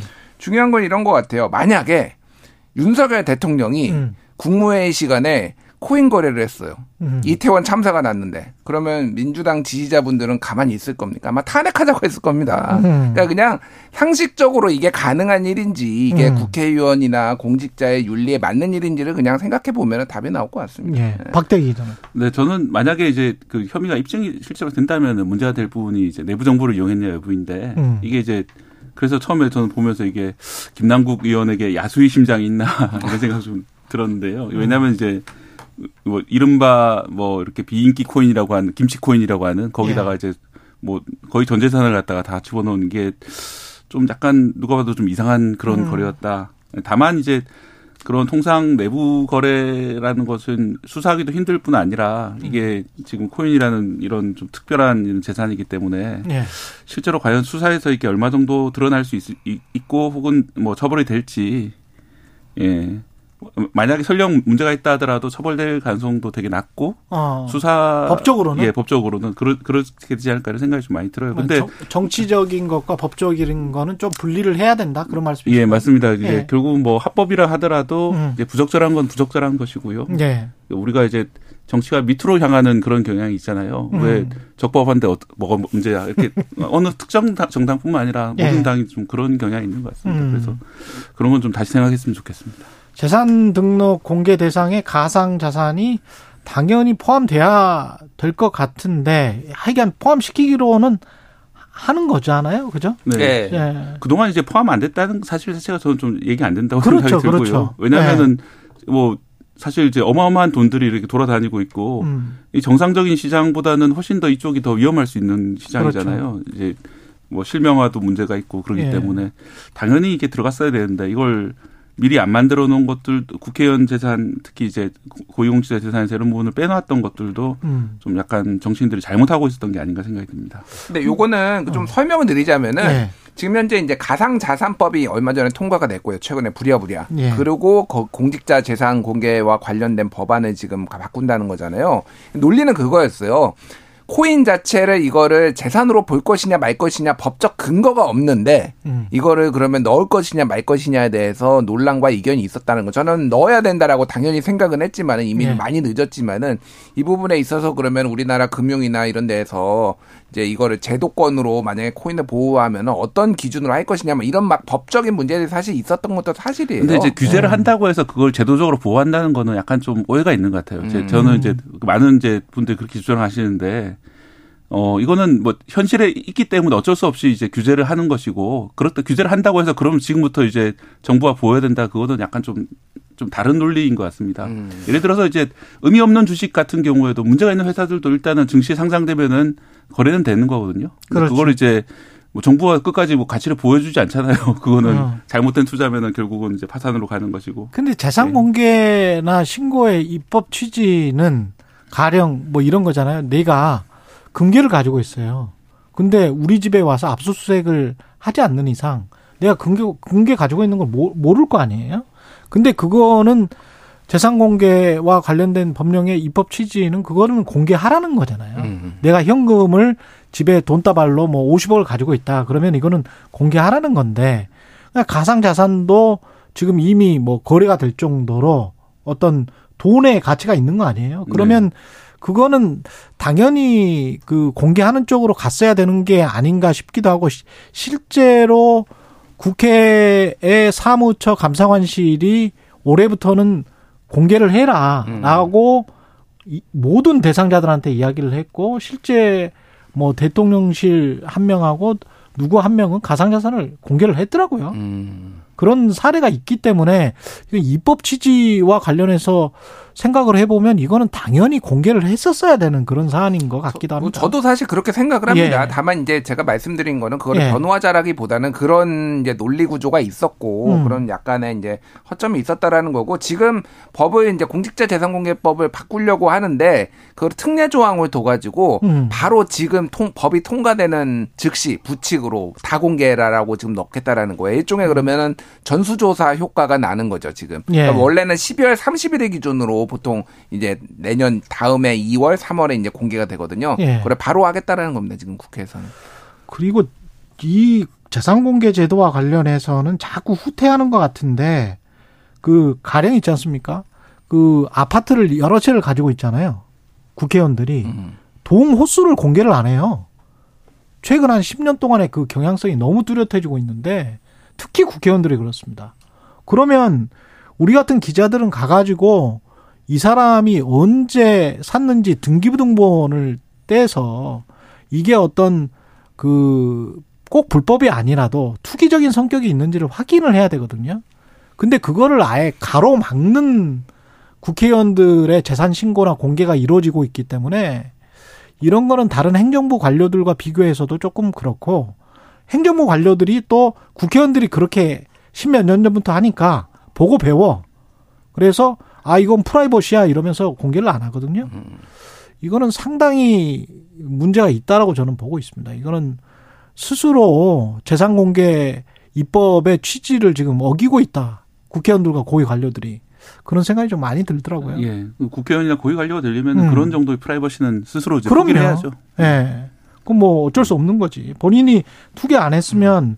투기 안 한 거죠, 뭐. 예. 그거는 분명히 공개를 해가지고 좀 검증을 받도록 해야 되는데 윤리특위 이야기를 또 해야 될 텐데 윤리특위는 이게 뭘 하는 곳입니까? 실효성이 있나요? 이게 이제 그 각 당에서 이제 뭐 조사한다는 그런 거 별개로 예. 국회의 공식적인 기구로 윤리특위라는 이제 비상설 위원회가 있어서 거기서 이제 국회의원들에 대한 징계를 담당하도록 돼 있습니다. 어, 이거 제도 취지는 그런데 실제로 이제 징계가 이루어지는 경우는 거의 없기 때문에 뭐 사실 고양이에게 생선을 맡겨놓은 게 아니냐 이 비판이 계속 나오고 있는 상황이고요. 하지만 이번 같은 경우에도 어, 김남국 의원 사건 같은 경우에도 이 국회 윤리특별위원회가 아마 열릴 것으로 보이고요. 여기서 이제 뭔가 조치가 취해질 것 같습니다. 그러니까 음. 윤리특위가 생긴 거는 1991년이에요. 그러니까 그 전에는 윤리 뭐 징계를 해야 된다 그러면은 본회의에 직회부를 해가지고 거기서 표결을 했고 예. 지금은 윤리특위에 제소를 하면은 윤리특위에서 이제 전문가들이 권고안에 마련 한 달 정도 어, 승 살펴보면서 권고안에 마련을 하고 그거를 가지고 이제 네, 윤리특위에서 하고 그거를 다시 본회의로 이제 가져가는 그런 구조죠. 그래서 좀 더 윤리적으로 강화를 하겠다라는 건데. 음. 윤리적으로 강화가 되기는커녕 여기에서 아무것도 안 됩니다 지금 이게 얼마나 징계한 사례는 없어요? 그러니까 일단 말씀 말씀드린 이번 네. 회기 이번 음. 국회에 들어와서 39번의 재소가 있었어요. 국회의원 재소가 엄청 음. 많습니다. 이게 그 중에서 38번은 윤리특위로 갔고 한 번은 본회의로 직회부가 됐어요. 그게 이제 김기현 지금 현재 대표가 음. 원내대표 당시에 원내대표 당시였네. 그러니까 그 검수완박법 소위 말하는 검찰 수사기소 분리법이 통과될 때 법사위원장직을 점거해가지고 요게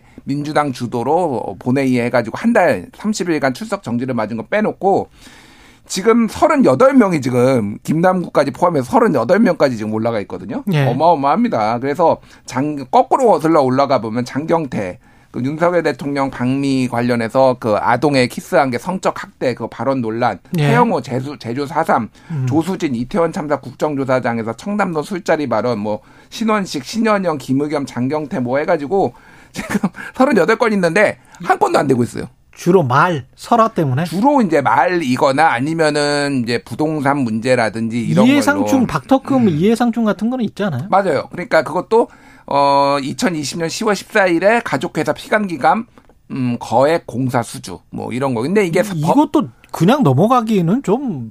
좀 이상해. 근데 이거. 이제 사법, 예. 그러니까 이게 근데 결국은 이게 무혐의 처분을 받았어요. 그래 사법부에서 무혐의 예. 처분 받았지만 예. 이것도 김남국 의원 케이스랑 좀 저는 비슷하다고 보는 게 이게 오히려 박덕국 의원 스스로가 음. 절대 안 돼. 수주 주지 마. 광국공사는. 이렇게 지금 막아야 되는 상황인 거예요. 엄청난 이해 충돌이죠. 이거는 네. 법하고 상관없이 이해 충돌인데 이거를 음. 수년 동안 뭐 지속해 온 건데 어찌 됐든 이런 것들이 하나도 처리가 안 돼서 그러면은 지금 상황은 만약에 김남국께 올라가면 김남국 징계안이 올라가면은 다른 것도 이번에 같이 낼 수 있는 거 아니냐. 민주당이 이것도 하자라고 꺼내 들어 가지고 뭐 그럴 얘기까지 지금 나오고 있어요. 그러니까. 그럴 수 있네. 예. 네. 그, 그 다음에 징계한 사례는 하나도 없습니까, 그러면? 지, 예. 아까 직회부된 사례 외에는 이제 38건 모두가 음. 이제 뭐 권고 같은 건 있었는데요. 예. 실제로 징계까지 이어진 경우는 한 번도 없고 예. 이번 21대 국회만 유독 그런 게 아니라 역대 이 윤리 특위를 봤더니 뭐 제대로 징계된 거는 거의 뭐 손에 꼽을 정도로 몇 건 안 될 정도로 음. 뭐 대부분 다 유야무야되고 일단은 워낙 여론이 안 좋은 사건이 터지고 하면은 예. 일단 윤리특위를 소집해가지고 징계안을 여는 신용을 하지만 뭐 심사를 하다 중간에 이제 끝난다든지 음. 뭐 이런 식으로 뭐 처리가 되고 있습니다. 그 윤리 말고 그러면 또 다른 수단이 있나요? 어떤 국회에서? 국회에서요? 예, 사법기관 빼고 어, 윤리위밖에 없, 사실상 없다고 봐야죠. 예, 당에서 좀뭐 좋지 않은 뭐 징계라든지 뭐 출당 탈당. 출당 뭐, 탈당. 예, 예, 예. 당원권 정지 뭐, 뭐 이런 거 최근에 이제 그런 거네. 뭐, 예. 김재원. 김재원. 그러니까 윤리위 말씀을 하나 더 드리면은 예. 국회의원들은 항상 사고를 치잖아요. 음. 그러면 이쪽 우리 당 의원이 이제 피소가 돼요. 예. 그러면 저쪽 저쪽 거를 저쪽 거다 합니다. 예. 그러면 둘 다 야, 대충 이 정도 하자라고 해서 이제 유야무야 되는 경우가 너무 많아요. 예전에 들면 음. 예전에 윤미향 의원 같은 경우에는 예. 이제 뭐 대법원까지 왔지만은 이제 예. 정의기억연대 뭐 공금을 유용했나 예. 뭐 이런 의혹이 있었잖아요. 바로 박덕흠 의원을 이렇게 민주당에서 제소를 해가지고 음. 서로 이거를 같이 올리네 마네 뭐 이렇게 하다가 유야무야 된 경, 그 경우가 있거든요. 그렇게 되는 거군요. 예. 예. 그러면 자체적으로 뭐 탈당, 탈당 같은 경우는 큰 징계로 비춰지지는 않은 것 같은데. 이게 그러니까 국회의원들한테는 징계라고 큽니까? 생각을 하는 거죠. 왜냐하면은 예. 탈당하고 네. 뭐 이를테면 제명이 되고 당에서 제명이 되고 이럴 경우에는 나중에 공천에서 분리돼 아, 받을 가능성.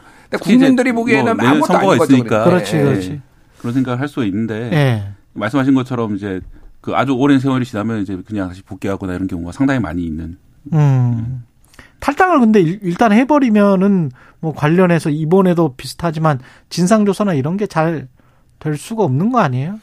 그러니까 지금 뭐 김남국 의원 같은 경우엔 그래서 네. 최악의 꼬리 자르기 탈당이다라고 비판을 받는 게 과거에 민, 민주당이 지금 많아요. 더불어민주당이 특히 많은데 예를 음. 들면 LH 사건으로 부동산 투기 의혹 됐을 때 송영계 대표가 음. 어 이제 탈당 권유하고 일부 비례 의원은 제명하고 의원직을 유지하기 위해 그랬었죠. 그런 것도 네. 있었고 뭐 민영배 의원도 있었고 뭐 최근에 돈봉투 사건 등등이 있는데 음. 다른 거하고 다르게 김남국 의원은 진상조사단이 꾸려졌고 진상조사를 하고 있는 사중 와중에서 지금 탈당을 해버리니까 예. 진상조사에 응할 이유가 없어졌다. 음. 그리고 본인이 실제 자료 제출도 안 했다, 안 하고 있다라고 얘기가 나오니까 이제 이게 비판을 많이 받는 것 같아요. 음. 그래서 탈당을 정가의 보도처럼 이렇게 꺼내는 이게 정치권의 관행이 조금 문제가 있지 않냐 그렇게 생각이 듭니다. 민주당만 음. 그런 건 아니고요. 네. 국민의힘도 네. 마찬가지였습니다. 그때 이제 부동산 불법 거래 재작년 터졌을 때 LH 네. 터졌을 때 12명 중에 어, 뭐 의혹이 제기된 사람이 12명이었는데 그중에 5명한테 탈당을 권고를 했거든요. 아. 그래서 이 5명이 지금 어떻게 된다 제가 다시 사보니까 다 현재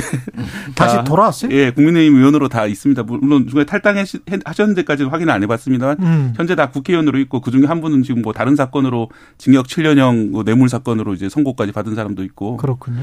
뭐 이런 식으로 결국은 이제 처음에는 뭔가 할 듯 하다가 결국은 아무것도 안 하는 그런 예. 일이 국민님도 마찬가지란 말씀입니다. 여기까지 듣겠습니다. 뉴스톱 김준일 수석 에디터 KBS 박대기 기자였습니다. 고맙습니다. 감사합니다. KBS 라디오 최경련의 최강시사 듣고 계신 지금 시각은 8시 44분입니다. 여러분은 지금 KBS 1라디오 최경영의 최강 시사와 함께하고 계십니다. 네, 12구 이태원 참사 발생 200일 흘렀습니다. 진상규명, 책임자 처벌, 어, 이태원 참사 유가족 협의회 이정민 대표 직무대행 나와 계십니다. 안녕하세요. 네, 안녕하세요. 예. 어, 어떤 마음이셨어요? 200일은? 예, 뭐 하여튼 저희 저희들은 뭐 매일매일을 새롭게 각오를 하고 음.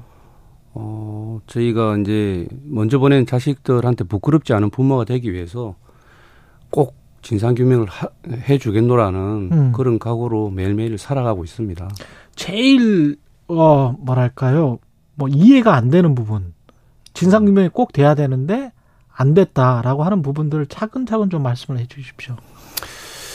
어, 첫째로 일단 뭐 너무 강범위하게 예. 시작부터 끝까지가 모두가 이해가 되지 않는 부분이었습니다. 예.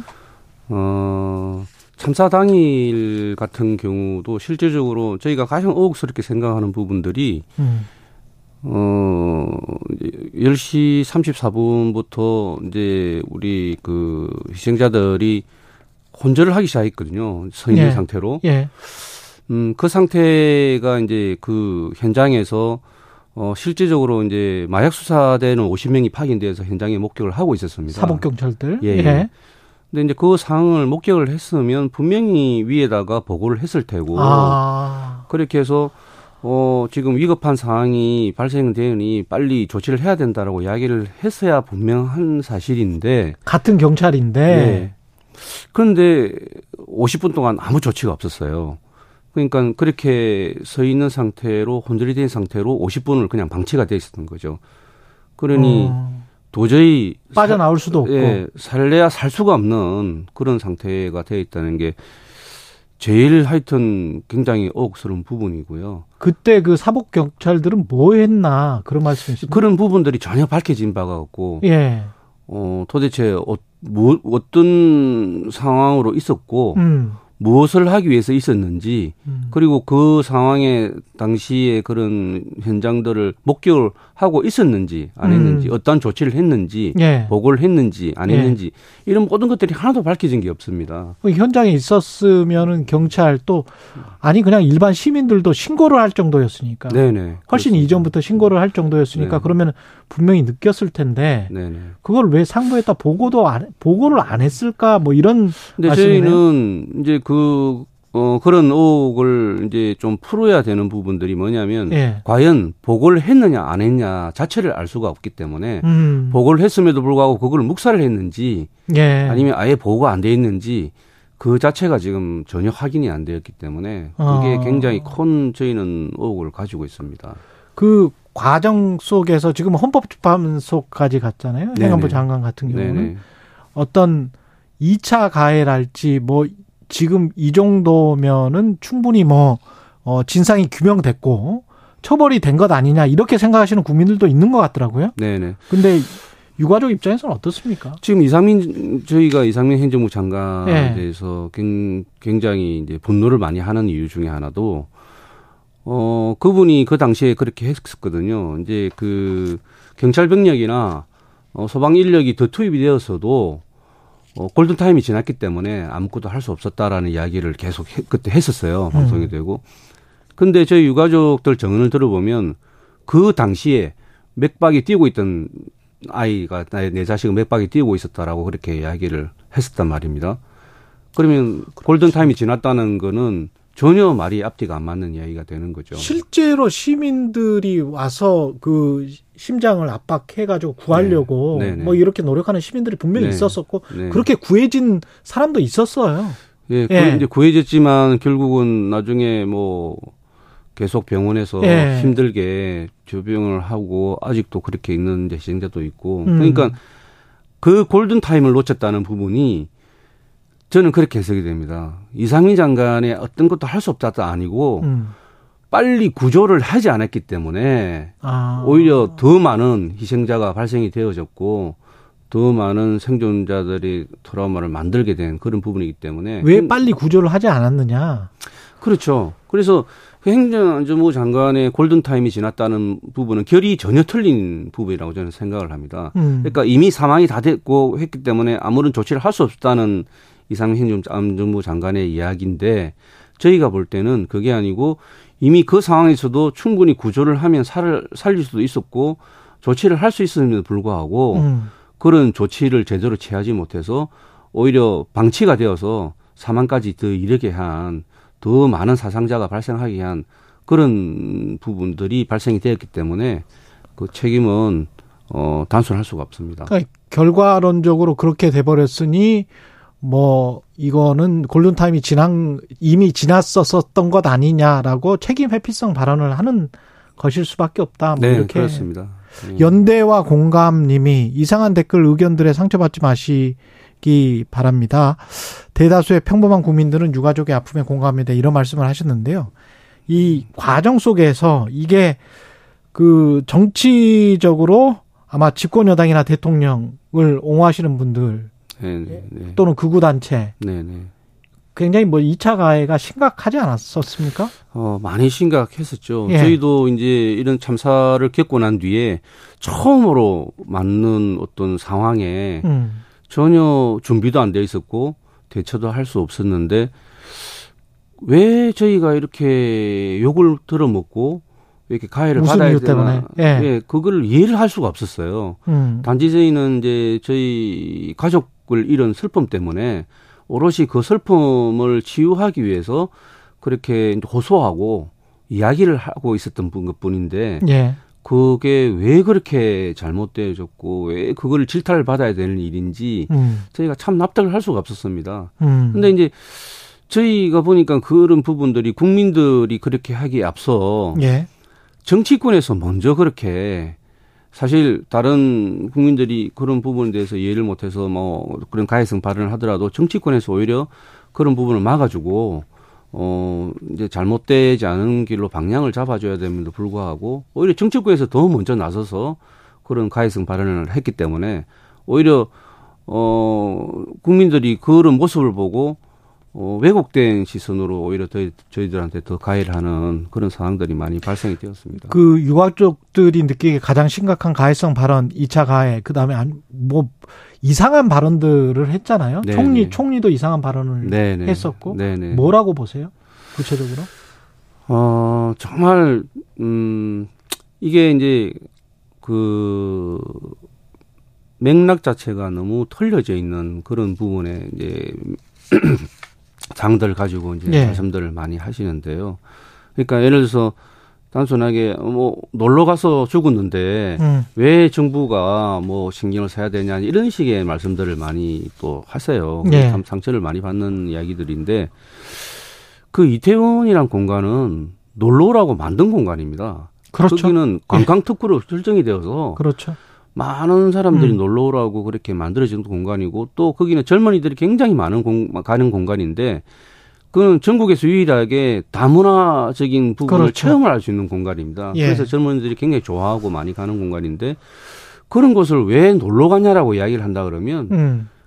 관광 특구 다 없애야죠. 그리고 놀러 가지 말게 만들어야죠. 음. 그래서 이건 너무 앞뒤가 안 맞는 배치가 되는 그런 부분이기 때문에 그런 이야기는 어, 좀 정확한 상황을 알고 이야기를 좀 해줬으면 좋겠다는 생각이 듭니다. 그리고 서울광장에 설치된 그 참사 분향소 철거와 관련해서도 서울시가 지금 변상금 2,900만 원을 부과했습니까?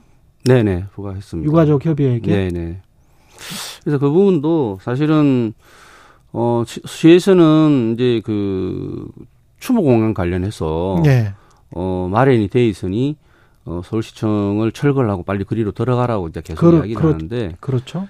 그 저희가 이제 생각하는 부분과 전혀 다른 부분이거든요. 이제 서울시는 시청 앞에 그렇게 분향소가 있음을 해가지고 많은 시민들이 분향소에 와서 어 진실을 아는 것이 싫었던 것 같습니다. 그래서 어. 자꾸 실내로 들어가라고 음. 잊혀지게 보이지 않게끔 하라라고 자꾸 이야기를 하는 거죠. 그래서 그러한 속내를 알기 때문에 저희가 음. 어, 그렇게는 하지 못한다라고 계속 이야기를 하고 있고. 서울시의 음. 의도는 자꾸 실내로 들어가서 사람들 예, 눈에 안 띄게. 눈에 안 띄게. 예, 예. 그 음. 의도가 다분히 있는 거죠. 예. 그 시민 추모대는 20일 날 열 예정이십니다. 네네. 20일 예. 날, 어, 저희 그 분양소입 세종도래에서 오후 5시부터 그렇게 음. 어, 열 예정입니다. 앞으로 어떤 활동? 이제는 저희가 이제 특별법을 빨리 조속히 예. 통과를 시켜야 되는 부분이기 때문에 예. 어, 향후에는 국회에서 국회에 가서 어, 어원들께 이제 호소도 하고 음. 좀 특별법이 조속이 통과될 수 있게끔 그래서 네. 저희가 일상으로 돌아갈 수 있게끔 만들어 달라고 그렇게 애원을 하고 계속 지켜볼 생각입니다. 마지막으로 국민들께 꼭 하고 싶은 말씀 있으세요? 네, 저희가 어 실질적으로 지금 길에서 이렇게 나와 있는 거 저희도 굉장히 힘들고 가족도 힘들습니다. 그래서 빨리 저희가 특별법이 통과되어서 저희가 일상으로 돌아갈 수 있고 또 이게 진, 진상규명이 되어야만 향후에 재발 방지도 할 수 있는 겁니다. 음. 그래서 열심히 저희들이 어, 향후에 재발 방지를 위해서 노력하고 있다는 걸 좀 알아봐 주셨으면 감사하겠습니다. 이태원 참사 유가족 협의회 이정민 대표 직무 대행이었습니다. 고맙습니다. 네, 고, 맙습니다 예, KBS 일라디오 최경령의 최강 시사 오늘은 여기까지고요. 내일 아침에 다시 돌아오겠습니다. 고맙습니다.